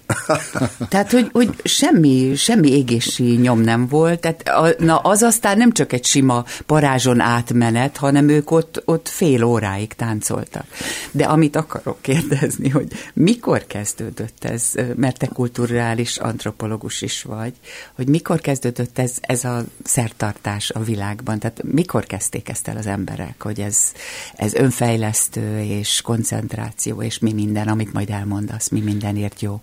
Igen, hát ha már kimondtuk, hogy kulturális antropológus vagyok, és jött ez a bolgár példa, akkor tényleg jó ezt tudni, hogy sokan valamiért azt gondolják, mint olyan sok mindenről, hogy hát ez a parázsonyjárás is egy ilyen magyar hagyományőrző szertartás, mint minden. Hát ez nem igaz. Ez egy világon, a világ összes táján gyakorolt hagyomány, és nem valláshagyomány, bár sokszor jelenik meg vallásos kontextusban. Például a bolgároknál, amit emlegettél, az, úgy, az egy görög eredetű, Bulgáriából és Görögországból és Macedóniából érkezik meg, egy Anesztenéria nevezetű ünnepnek hívják, és Szent Helénának a neve napján, ami egyébként egy évben a pravoszláv egyházi naptár szerint kétszer is van. Mikor? A, Melyik évszakban van ez? Hát van egy tavasszal, ha jól gondolom, április-májusra esik valahogyan, és van egy ősszel, uh-huh. és, de ahogy mondtad, ez már a turistáknak bemutatott formája volt, amit te láttál, gondolom. Itt csak azért emlegetem, mert itt, itt ők abban hisznek, a hagyomány arra vezetett vissza, hogy egy, egy Koszti nevezetű görög faluban a 17. század végén a templom, mikor leégett, egy görög-keleti templomról beszélünk, a hívők berohantak az ikonokért, hogy ne égjenek ezek el, mm. és, az, és akkor az ikonokkal a kezükbe, ugye a már lángoló gerendákon, és ott keletkezett ugye tűzön át szaladva, sértetlenek maradtak. Megtapasztalták, hogy a lángok nem fogják őket, és ők a saját fejükben ezt ugye az ikonok szent erejének tulajdonították, uh-huh. hogy ez védte meg őket a lángoktól, és azóta alakult ki ez a szokás, hogy a hívők valóban ezen a két napon, hiszen ez Szent Helena napjára esett, ezekkel az ikonokkal a kezükbe szaladnak be, és táncolnak ugye a kiterített parájszőnyegen. Tehát nem tudom, az feltűnte, hogy a kezükbe ikonokat tartottak. Nem. Nem. Nem volt. Hát lehet, hogy ebbe a táncos változatban már nem volt ikon. De a lényeg az, hogy a fejükben, tehát az a hiedelem alakult ki, hogy ha a kezemben tartok egy szent képet, egy ikon, Igen. akkor az megvéd engem a, a megégéstől. Tehát De annyira, bo- bocsánat, mondjad? Csak az, hogy amit az előbb kérdeztél, hogy, tehát, hogy mikortól származható ez a hagyomány, hát az egészen biztos, hogy Indiában például, ben, ott is ugye a déli területeken, ez biztos, hogy Krisztus előtt már talán ezer évvel korábban is egy gyakorolt szokás volt. Ugyanis fennmaradt már a legkorábbi védikus szövegekben is utalás arra, hogy ez egy képesség, és vannak tüzönjárók, és vannak parázsonjárók, és még az Ószövetségben is többször emlegetik ezeket, ott egyébként pont negatív kontextus, hogy ne higgyetek a parázsonjáróknak és a tüzönjáróknak. Tehát ott valami ördögi képességnek valami ördögi vélték. képességnek tekintették, vagy legalábbis mm. megtévesztésnek, és hogy ez nem Istentől származó képesség, hanem ez valamiféle, ahogy mondod, ördögi, vagy hát család dolog. Tehát akkor ez nem feltétlen a vallással, vagy a kereszténységgel függ össze, egy jóval régebbi dolog is lehet a keleti kultúrákban. Így van. De nálunk azért ez összekapcsolódott ezzel az ikon történettel. Hát legalábbis a, görög-keleti egyház eh, formájában, és ezt is nagyon fontos dolog, hogy vannak-e, hát eh, miután én ezt gyakorlom elég régóta, és majd válaszolok erre a kérdésre az én életemben, ez hogy jön, sokszor kapom meg, hogy hát ez valamiféle sátán, imádás, ez valamiféle ördögtől való dolog. Az, hogy valaki mezitláb parázson járkál, és ott nem még meg, ez biztos, hogy valami uh, rettenetes, nem tudom én, mágikus vagy okkult képesség. Hát azoknak, akik így gondolkodnak erről, mondom azt, hogy az ibériai félszigeten, tehát a mai Spanyolország területén, ott Szent Ivánnak a neve napján nem csak tüzet ugranak, mint ahogy mi tesszük ezt itt uh-huh. a mhm. Kárpát-medencébe, hanem ott több faluban is, és ennek az egyik legfontosabb központja, ha valaki utána akar keresni, a San Pedro de Marnik nevezetű városka, falucska, ahol a falu összes apraja és nagyja, több mint 300 ember ezen a napon összejön, és a katolikus templomnak a kertjében tart parázson járó szertartást, mm. és pontosan a megtisztulásnak, a, a szentekkel való kapcsolatteremtésnek egy katolikus szertartásba ágyazott eszköze. Ez, ez a szent őrület kategóriája, de remekül ne. hangzik. Jó buli lehet ez. Hát, ez jó buli. Meg tulajdonképp semmi szokatlan nincs benne, hogy a pogány hagyományok beszivárognak a kereszténységbe, vagy akár a bármelyik modern vallásba. Ez abszolút így van, így van, így van. Hát mondhatjuk, hogy pogány vagy kereszténység előtti. Uh-huh, uh-huh ugye, ha csak így értjük a pogány, mert hogy ez, ez fontos, hogy, hogy itt maga ez az egész szertartás, ez például a katolikus egyháznak a jóvágyásával vagy áldásával történik, és itt egy érdekes formája van a parázsonyárásnak, ahol például a, a, a nagyszülők az unokáikat viszik át a hátukon a parázson járva, ezzel megerősítve azt a oh. szeretet kapcsolatot. Én, bocsánat, mm. nekem, ez, nekem ez nem boli volt. Én ezt egyszer csináltam, ezt mondtam uh-huh. egy barátnőmnek az esküvőjén, és nem volt rákészülés, hanem csak iszonyatos nagy bizalom volt a, a vezető felé, hogy átmerjek menni, de én emlékszem arra az érzésre, hogy mit éreztem. Neked milyen volt a legelső alkalom? Hát ezt tudom pont mondani, hogy én a leges-legelső alkalom, amikor ezzel találkoztam, az egy magyar hagyományőrző szer tartásnak a keretében volt, és nekem nagyon úgy érkezett meg ez akkor, hogy itt egy beavatásról, egy átmeneti rítusról van szó, ahol sokkal fontosabb volt az, hogy miért teszi ezt meg, ez egy tisztító szertartás, valaminek a megtisztítását szolgálta, és valóban ott a beavató sámánnak, vagy szertartás vezetőnek a, a hitelessége és a belevetett bizalom az egy óriási szerepet játszott ebben. De nem ez hozta az én életembe ezt be igazából, hanem sokkal később egy teljesen mondhatjuk, hogy hétköznapi profán kontextusban találkoztam újra a parázson járással, amikor egy Hollandiából érkezett vállalati tréner ezt egy felső vezetői csapatnak, mint csapatépítő programot tartotta meg, és én hát ezt el se tudtam képzelni, hogy ez, ez egy kiemelve egy, egy tradícióból, kiemelve egy néphagyományból, kiemelve egy kulturális kontextusból, hogy tud ez egyáltalán működni, vagy, vagy szervesülni. És ő volt az, aki tehát egy olyan formában prezentált ezt, ahol kimondottan arra irányult maga az egész eszköz és a, a felkészítés, hogy a fejünkbe levő önkorlátozó hiedelmek micsodák uh-huh. és hogy hogyan segít ez ennek a felszámolásában, hogyan szembesít bennünket azzal, hogy valamit, amiről mi azt gondoljuk, hogy végtelenül veszélyes, vagy, végte, vagy lehetetlen, e, az valójában nem veszélyes és nem lehetetlen, csak a mi fejünkben alkotott gondolatok ezzel kapcsolatban teszik veszélyessé és lehetetlenné. És hogyha ezeket felül tudjuk írni magunkban, el tudjuk engedni ezeket a képzeteket, akkor valójában az, ami korábban lehetetlennek tűnt, eh, hirtelen lehetségessé válik. És ez valóban nem csak erre az egy dologra vonatkozott, magára a parázsonyárásra, hanem rengeteg olyan hogy mondjam, rejtett képességet uh-huh. szabadított fel aztán az emberekbe, amelyről nem is gondolták, hogy ott És ezt gondolom, hogy szóval el fogok menni oda, majd menjünk el ebbe a spanyol kis faluba, vagy kisvárosba. Szóval, hogy ez milyen felemelő, meg milyen energia lehet, hogyha ott ezt sokan csinálják. De nem féltél? Nem féltem, én bennem egy, egy, egy hihetetlen Jó. kíváncsiság volt. Egy, hmm. ahogyan én azért alapvetően egy tudományos gondolkodású embernek tartom magam, és egy természettudományos világképet vallok egy részben, kiegészül egyfajta spirituális létszemlélettel, de ennek a kapcsán természetesen, hát pontosan az érdekelt, hogy miért van bennünk az a képzet, hogyha, hogy a parázs attól, hogy forró, szükségszerűen éget. Mert ez egy olyan logikai kapcsolat, amit mi hozunk létre a fejünkbe. Ha valami forró, akkor, a, és ez, ezzel mi érintkezünk, szükségszerűen megégetjük magunkat. Hát így, hogy én most már több ezerszer jártam Parázson, és több száz programot tartottam több ezer embernek, tudom azt mondani, hogy ez nem igaz, ez nem egy okokozati viszony.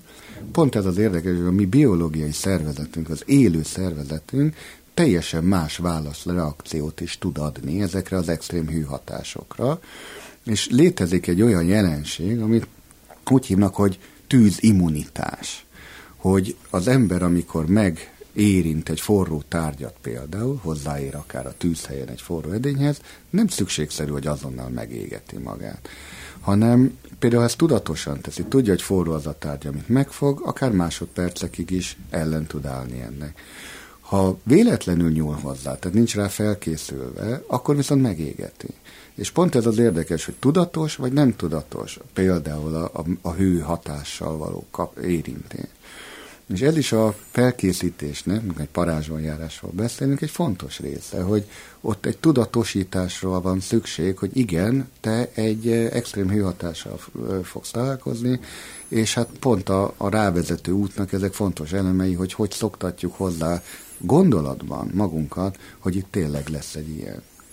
Persze ennek valószínűleg a legfontosabb aspektusa az, hogyha például egy ilyen csapatépítésnél fontos, ö, ö, kerül a programba, hogy a határainkat feszegessük, vagy a tudatunkat kinyissuk, attól, hogy nem tudjuk felfogni, a végtelen létezik. Tehát ilyen dolgok vannak az ember életében, amit nehezen dolgoz fel, de mégis megvalósítható. Biztos, hogy ez egy ilyen aktivizáló program, meg, meg, meg tudatfejlesztő program, de azért ennek a spirituális részével gondolom van, hogy piszkálnak is téged, nem? Tehát előfordul, hogy azt mondják, hogy ez egy nagy humbug.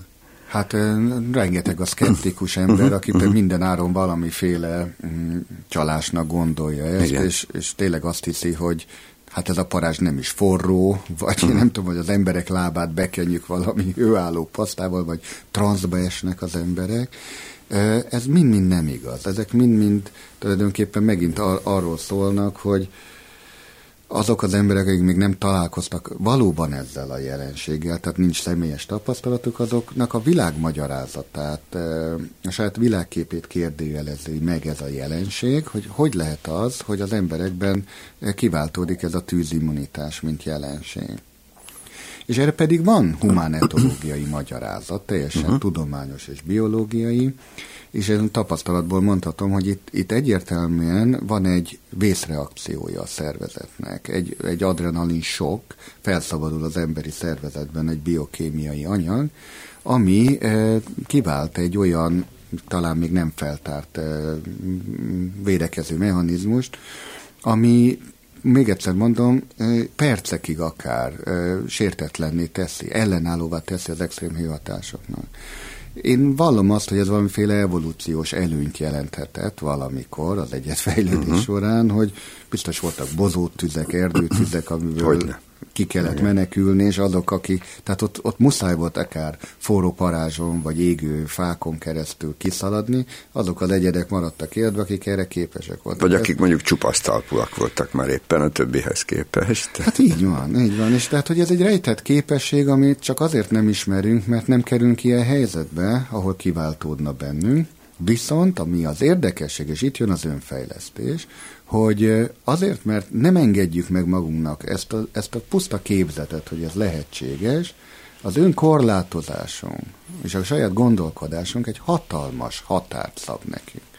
Tehát uh-huh. beszűkíti azt, amit mi lehetségesnek gondolunk, és a saját hogy mondjam, biológiai, testi, és ilyen értelemben átétesen lelki és szellemi képességeinket is korlátozza. Én arra emlékszem, hogy remektem. Tehát, hogy annyira, hogy nem merem, nem merem, nem merem, miért kell ez nekem, nem merem. És utána rákoncentráltam az átmenésnél, és azt mondta a vezető, hogy, hogy azon a ponton fogunk megégni, ahol probléma van netán a testnél, és tényleg a picit a veserésznél égett meg, picit a bokám, valószínűleg ott a koncentrációból kijöttem.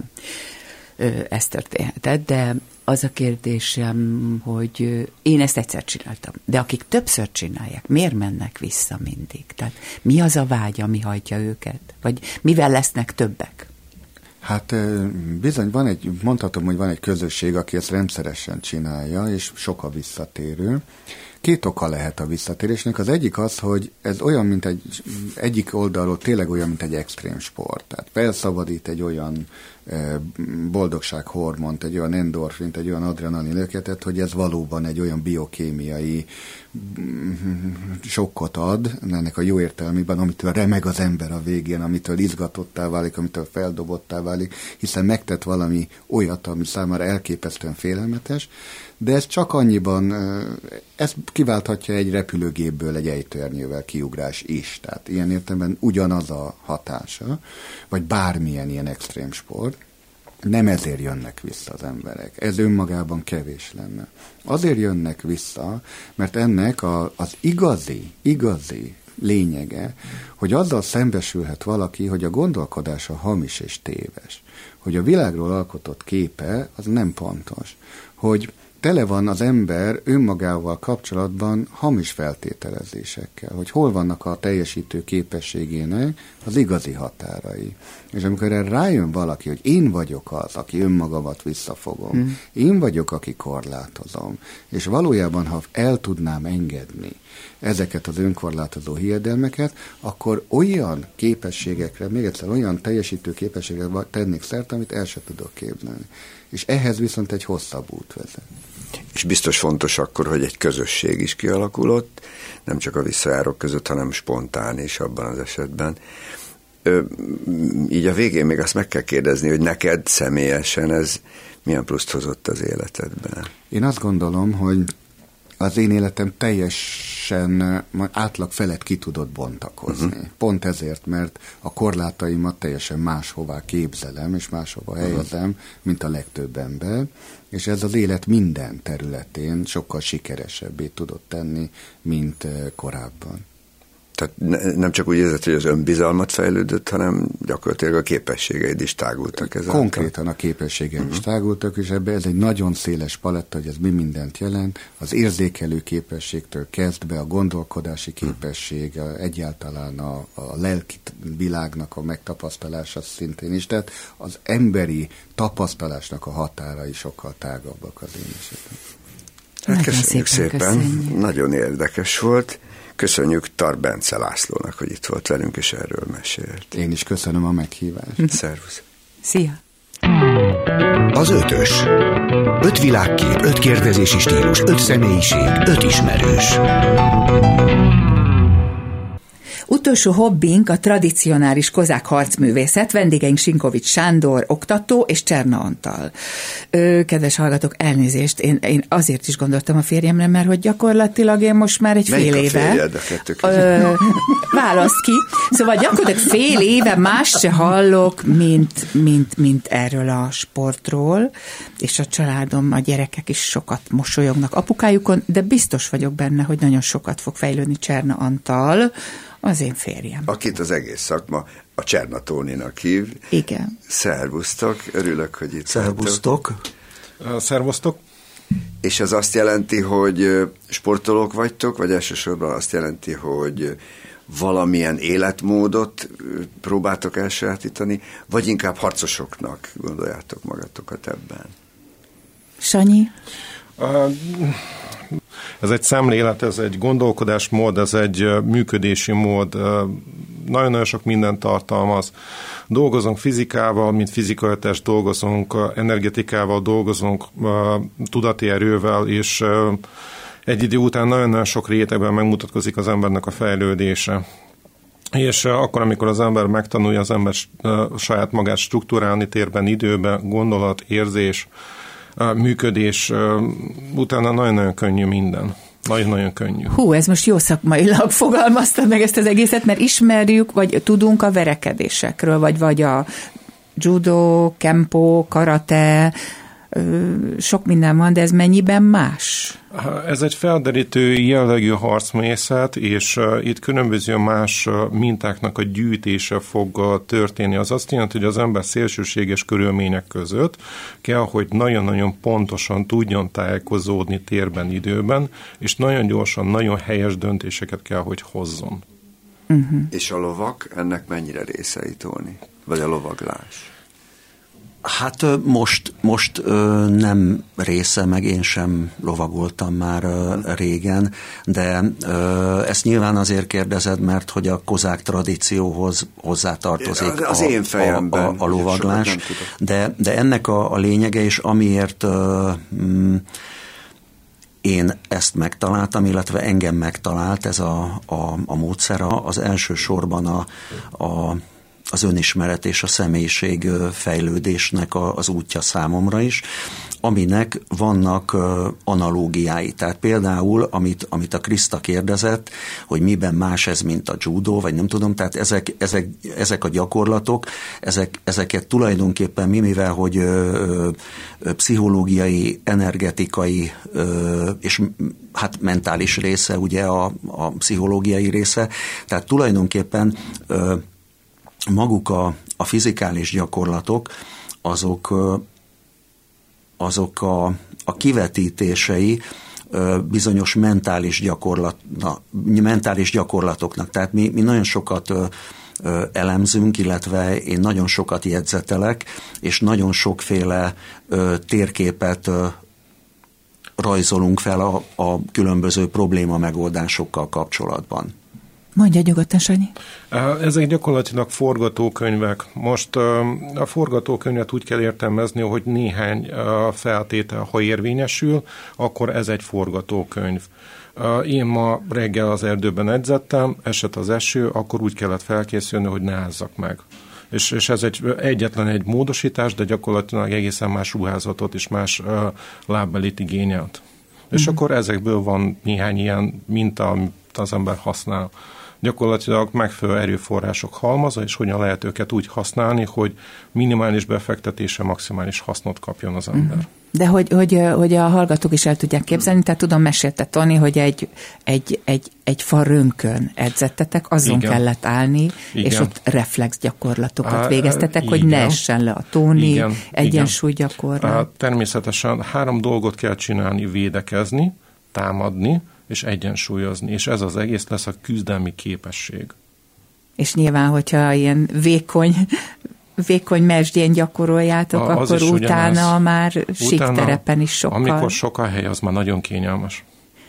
Igen, de nyilván nem azért mentél el, Tóni, mert hogy te harcoskodni akarsz, vagy meg akarod védeni magad, vagy ilyen helyzetekben akarod magad találni, hanem egy belső hát, egyensúly a, találása, a, megtalálása az talán. Önis, az önismeret miatt, hiszen ennek az a, az a neve, hogy, hogy a, a, a jót és igazságot ismerő harcos útja, tehát elsősorban a, a, az önmagunkkal ö, folytatott ö, harcot lehet hatékonyabbá tenni, illetve a félelmekkel, kétségekkel és a különböző ö, olyan visszahúzó energiák megtanulni, átalakítani és, és használni, amelyek a személyiségfejlődésünk szempontjából visszahúznak bennünket.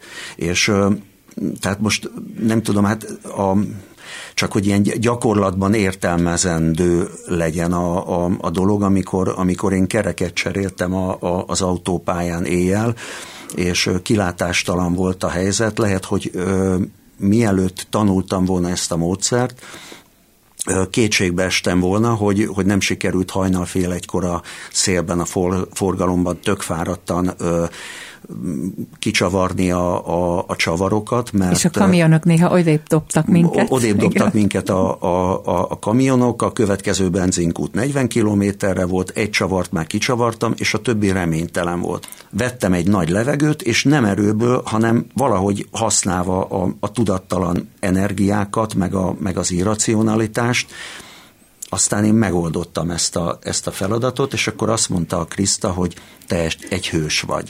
És elmeséltem a Sanyinak, és azt mondta, hogy, hogy tudod, hogy mit csináltál? Mondom, mit? Egy mesébe tetted magad, aminek te voltál a hőse. Tehát olyan energiákat tudtam mozgósítani úgy, hogy közben nem húztam le magam azzal, hogy kétségbe estem volna.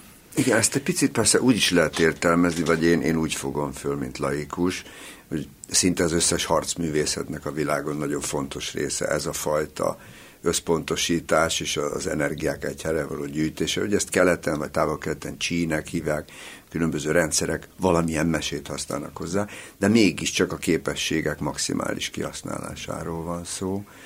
De az is nagyon fontos benne, ugye most nagyon divatos kifejezés a bush, bushcraft, például van egy ilyen hogy az ember megtanulja a túlélést, meg a szélsőséges helyzetekben való normális viselkedést, ne essen pánikba. Gondolom erről is szó van.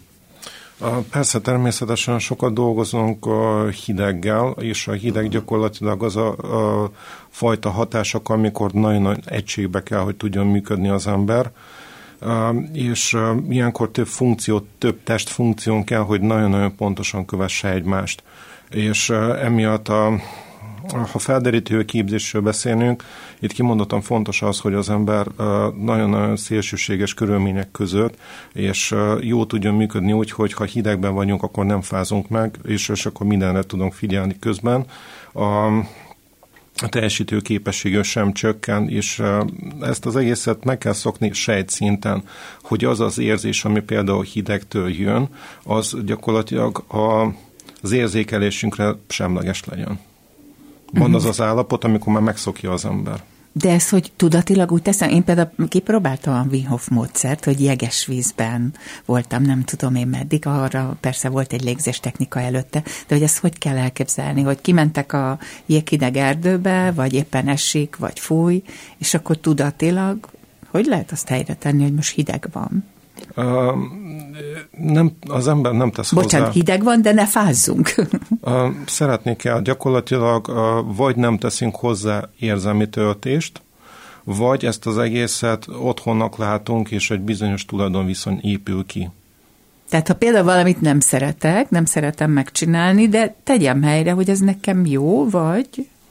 Uh, Hát gyakorlatilag a fejben dől el, itt egy idő után vagy a gondolatot nem kell felnagyítani, vagy az érzést nem kell felnagyítani, és ilyenkor gyakorlatilag ha nagyon-nagyon szélsőséges körülmények között vagyunk, akkor nem szabad, hogy ez az egész minket valamennyire bántson.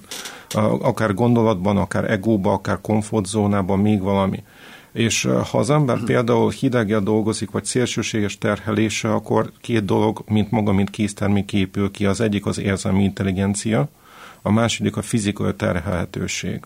És a fizikai terhelhetőség pedig amiatt is épül ki, mert az ember a stressz állapotot már másnyian kezeli, és nem társít hozzá se nem érzi, se nem gondolatot.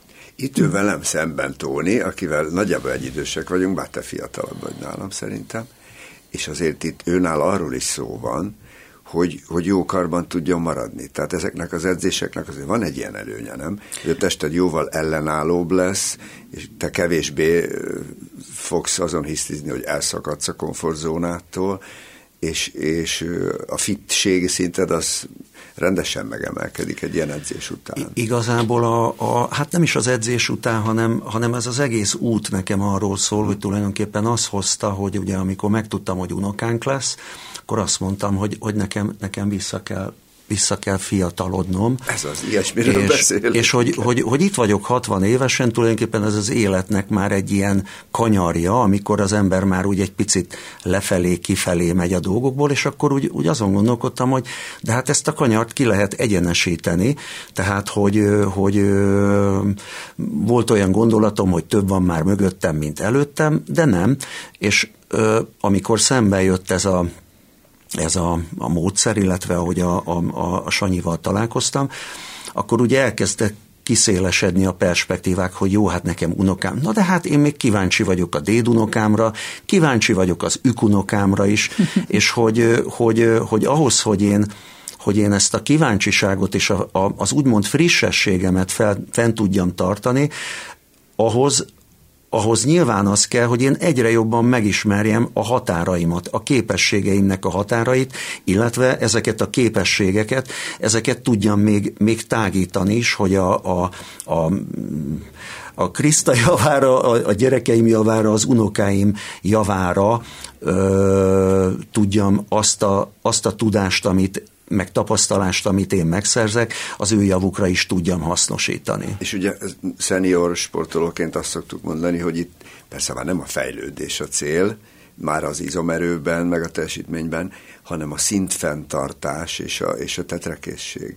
Tehát ezt, ezt tudja nagyon segíteni. Hát a, ez, de, de ez ugyanaz, ahogy a, ahogy a tehetségnek a szorgalommal is kell párosulni, uh-huh. ahhoz, hogy, hogy valaki hiteles legyen ugye egy szerepbe, vagy hogy folyamatosan, ha, ha százszor játsza az ember, akkor folyamatosan azt az élményt tudja adni. Igen. Egyébként nagyon, nagyon sok mindenbe összepasszol szerintem a, a, a mi hivatásunkkal, hiszen itt is az van, hogy ugye karaktereket ö, ö, fogalmazunk meg. Tehát például egy, egy felderítő karakterbe. Ja, tehát van benne egy kis szerepjáték is mindig? Ö, igen, tehát gyakorlatilag ebben benne van ugye a, a, az erdész, a tolvaj, a mezőgazdász, a hajós, és még, még egy pár, akik mondjuk bírják az esőt. Már gyerekkortól, ha például egy kisgyereknek valami olyat kell csinálni, például dolgozatírás, vagy nem tudom, amitől eleve fél, tehát gyakorlatilag egy csomószor a félelem, félelem helyzetében találják, vagy az érzéssel élnek az emberek, már a gyerekek is, tehát egy, egy ilyen, akár egy ilyen ilyen sport, vagy ilyen küzdősport is segíthet ebben. Hát a tehetségápolás nagyon-nagyon fontos, ugye, hogy Tóni mondta. Itt mondjuk úgy, hogy az a szorgalom kiépítés, hogy, hogy teszek valamit, hogy jobb legyen, napi szinten teszek valamit érte, és ez lágy fegyelemként érdemes megközelíteni, épüljön ki egy szokás, és majd a szokásból szépen ki fog épülni a rutin. Meg hogyha jól csinálja valaki a, hobbi, a szenvedét, a hobbiát, bármilyen önismereti képzést, akkor ez persze addiktívá válik, és úgy is fog egyfajta kényszert érezni.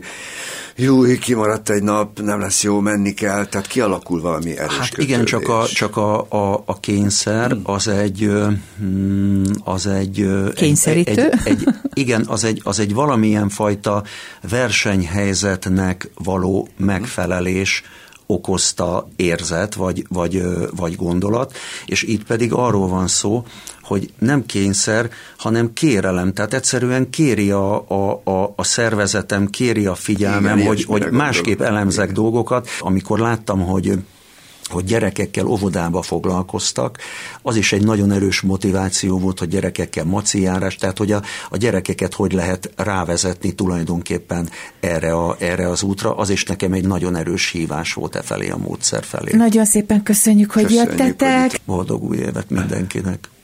Nagyon szépen köszönjük a lehetőséget, boldog új évet kívánunk. Az ötös. Most pedig egy olyan beszélgetés következik, ami már élőadásban elhangzott, Molnár Niki parakajakos barátnőmmel, azt hiszem mondhatom így bátran, Azért kerül be ebbe a műsorba az ő beszélgetése a különleges hobbik közé, mert amit ő művel, parakajakosként, az mégiscsak az ő legnagyobb hobbija. Én látom a szemében minden edzésen ezt a csillogást, és hát ő mégiscsak egy különleges hobbi és egy különleges élet, úgyhogy hallgassák szeretettel. Niki, 18 éves voltál majdnem, amikor baleset ért. Mi volt addig a jövőképed? Hű, hát ö, mindenképp sporttal szerettem volna foglalkozni, ezt tudtam, és azért ilyen fiatalon, amikor egy ilyen dolog történik, az úgy azt a sport álmat, vágyat, azt azért hát ketté törte rendesen, akkor nem is tudtam, hogy merre fogok tovább, vagy, vagy mi, hogy, mit, hogy kéne. Meddig voltál ebben a katatón állapotban, vagy minek, minek nevezzük ezt? Milyen, milyen, te, te hogy hívod most már visszamenőleg? Hát nem is tudom, hogy, hogy hívnám. Tehát én azért gondolom, ez egy hosszú folyamat volt. Nagyon hosszú folyamat. De dű, dűvel, elkeseredéssel, öngyilkossági gondolatokkal, Jaj, nem, nem. tehát ennyire nem mentél nem, akkor mélyre. Nem. Egy, egy picit arról beszéljünk, hogy most a te kategóriádat hogy is hívják a sportban? L? KL3. KL3, ez azt jelenti, hogy csökkent képességű valamilyen fizikailag. Igen, de a legkevésbé sérült Talán a az én kategóriám. Azt igen. tudni kell a hallgatóknak, hogy itt ül velünk szemben egy rendkívül csinos hölgy, akin semmi nem látszik. Elmondod nekünk, hogy tulajdonképpen mi történt vele? Tudsz erről beszélni? Természetesen 16 évesen egy vonat baleset történt velem, le akartam szállni, és megcsúsztam, és beestem a vonat alá teljesen sötét volt, épp hogy észrevettek, sajnos, igen. És, és elvesztetted? Mind a két lábam amputával lett. Térdől, uh-huh. térdalól. Igen. És erre csak akkor eszméltél, amikor fölébredtél a kórházban, vagy hogy zajlott ez? Igen, hát pont egy, hát a születésnapom környékén egy reggel erre ébredtem, hogy uh, eszközölték velem a kórházba, hogy hát térdalól mind a két lábam amputálva lett és ma csak a, a félelmek, amik rátörtek, azok jogosnak bizonyultak, vagy igazán ki tudtál mászni belőle, és rájöttél, hogy merre fogsz tovább menni, mert tudom, hogy rendkívül sikeres életed van azóta, és nagyon örülök neki. Hát azért legelőször 16 évesen amikor így az ember azért nem annyira szeret iskolába járni talán, de az első rémült gondolatom ez volt, hogy olyan, hogy tudom folytatni hmm. az iskolát, tehát hogy ilyen szinten húzták ki úgymond a talajt a lábam alól, és de aztán nagyon szerencsés voltam, mert nagyon sok segítséget kaptam a tanáraimtól, az iskolától, megoldották nekem, hogy ne kelljen sokat lépcsőzzek, tudtam vizsgázni utólag, ugye, Igen. mert a rehabon is töltöttem fél évet, tehát azért az kimaradt, de az osztálytársaimmal tudtam folytatni ott, ahol abba hagytam. Úgyhogy... Tehát igazán lelkileg mélyren nem mentél? Ez létezik? Uh, inkább azt mondanám, hogy ezért mondtam, hogy ez egy hosszú folyamat volt, mert még 23-4 évesen is rájöttem, hogy igen, vannak még dolgok, ami, ami még, amin még kell dolgoznom. Úgyhogy nem is tudnék én egy évet mondani talán, vagy ilyet, hogy hogy hány éves koromra dolgoztam fel, még azt se tartom kizártnak, hogyha a mai nap feljönne valami, akkor még lehet, hogy, tehát még mindig van benne egy egy százalék talán, ami, mi ami... minden gondolat, mert az egy dolog, ez, ez tök szép, hogy egy 16 évesnek mégiscsak az iskola jut eszébe, de aztán ahogy teltek az évek, mi minden jutott eszedbe, hogy mi minden az, amit tegyük fel, nem kapsz meg, ha így mondhatom, vagy mm-hmm. amit, amit nem fogsz elérni, vagy nem, nem fogod élvezni. Hát igen, azért eleinte itt például a szoknyahordás, mint nőként, hogy nem fogok tudni valószínű, az, az úgy ilyen, ilyenekben történt inkább, de ilyenekben keseredtem el, vagy szomorodtam el. Eleinte nagyon sokáig mankókkal jártam is, mert hogy még nem találtam meg az egyensúlyt, a biztonságot nem éreztem, tehát ez is egy hosszú folyamat volt, mire ezt el tudtam engedni. Igen, most már nem jársz azzal, sőt, na- nagyon jól tudsz járni, jönni, menni. Én ugye sokszor hívtalak színházba, ott is bejössz a nézőtérre, leülsz, bár mondjuk talán jobb a sorszálére, de nem nagyon kell neked segíteni, és ez nagyszerű dolog. Segítségnyújtásban is részt veszel a, a többi mozgássérültel kapcsolatban? Ö- ezt a szakmát végeztem el, ami Aha. aztán végül a balesetemhez kapcsolódik egy ortopédiai műszerész, ami ugye a műlábkészítés. Végül aztán nem ebben helyezkedtem el, hanem gyógyászati segédeszközboltba uh-huh. próbáltam segíteni embereknek, és még vissza is mentem pár évre a rehabra, ahol voltam, mint a bolti eladó mondjuk, igen, igen. de ott is ezért napi szinten jöttek emberek. De ha hogy... jól tudom, több közösséged is van. Az ülőröplabdáról egy picit mesélsz, hogy az milyen közösség, vagy hogy kerültél oda? Ö, igen, 18 évesen, tehát hogy miután nem nagyon találtam az utamat, akkor 18 év körül kezdtem el azon gondolkodni, hogy már pedig én szeretnék sportolni, uh-huh. és próbáltam lehetőségeket keresni, de vidéken, ahol laktam, ugye ott nem nagyon volt, és úgy talált meg engem egyébként az ülőröplabda, amikor pont keresgéltem, hogy ők keresnek embert, Aha. és ezzel kezdtem, így költöztem Ott is akkor, ö, akkor baleset utáni? Ö, amputáltak. amputáltak. Tehát ez inkább ö, ilyen lában putált sport, talán ha lehet ilyet mondani. Vannak más sérültséggel is emberek ott, de ez lenne a fő. És a, a, tehát az érzelmi állapotban, a félelmekben, a szorongásokban mennyire hasonlóak mások? A, a te gondolataid vagy érzéseidhez képest? Hát szerencsére azért azt hiszem észre, hogy elég vidám egy társaság vagyunk uh-huh. a dolgok ellenére, de Azért itt is függ, hogy ki, hogy milyen balesetben, mikor, hány évesen, Igen. esetleg történt-e mással, még akkor más is, de szerencsére tényleg azért azt hiszem észre, hogy inkább már elvicceljük ezeket a dolgokat. És De akkor nem... mindenki volt olyan szerencsés, mint te, hogy nagyszerű volt a közössége és a környezete, hogy segítették. Igen, szerintem ez. Én, ha jól tudom, még erőemelő sporttal is próbálkoztál. A lelki állapotod megsegítésért sokat számított a sport, és az ezzel való küzdelem vagy, vagy fejlődés? Szerintem igen. Tehát azért az a ülőröplabda is, ugye, hogy hasonló sérült emberek voltak, mint én, és ezért idősebbek, nők, és tőlük nagyon sokat tanulhattam. A, az erőemelős emelés is, hát az, az inkább így jött, megtalált, megtalálták a sportot. Azt tudni kell hallgatóknak, hogy egy pici nő ül itt velünk nagyon szemben, csinos. aki rendkívül erős és Igen, nagyon és arányos testalkatú. Tudtál ezekből a, a lelki folyamatokból, amit te fölépítettél magadban, másnak is adni? Ö, szerintem igen, és nagyon remélem, hogy igen, de azt azért így még nem kaptam vissza. Én azért nagyon remélem. Én bocsánat, pont azt akartam kérdezni, hogy mit mondtál te másoknak, akiken láttad, hogy meg vannak törve, pánikban vannak, szoronganak? Milyen hát, mondatokra emlékszel? Talán ezt azért így nehéz is így ilyenkor ugye sok mindent mondani, inkább próbálnám megmutatni, hogy, hogy a járásommal, hogy, hogy igenis lehet dolgozni ezzel. Talán igen, amiket lehetne mondani, hogy csak egy kicsit olyan klisés ugye ezek, hogy majd idővel lesz jobb. És, de te miket mondtál, mert most oké, okay, de hogy akkor miket mondtál, amikor embereknek segítettél?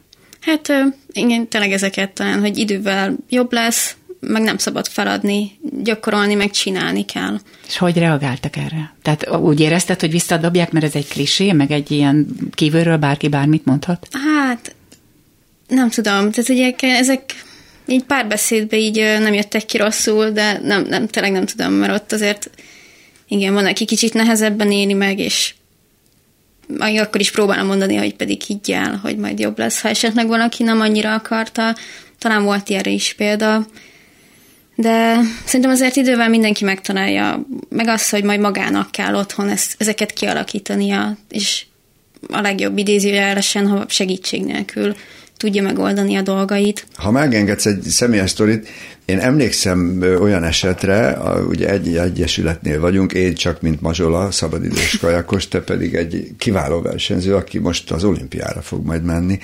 Emlékszem olyan pillanatra, amikor kicsit hullámos volt a víz, ugye azt, azt mondjuk, hogy rossz víz van, fújt is a szél, és te annyira elbizonytalanodtál a beülésnél, hogy nem akartál edzeni. És az edződ, Combi, Bence nevű edződ, az sokáig győzködött, aztán beültél a hajóba, lementek az edzéstervek, és lőttél egy országos második helyet.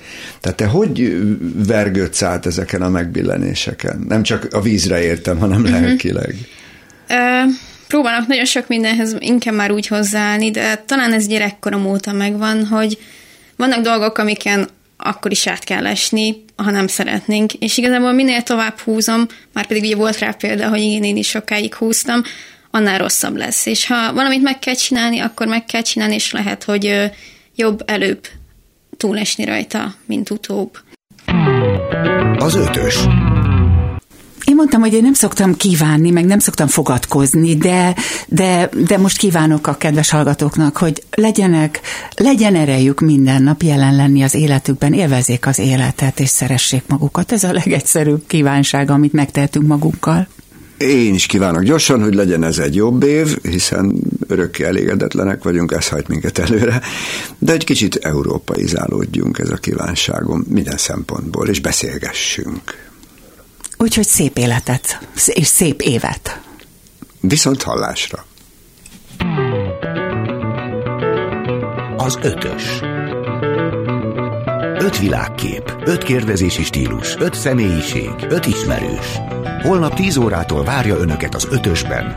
Varholik Zoltán.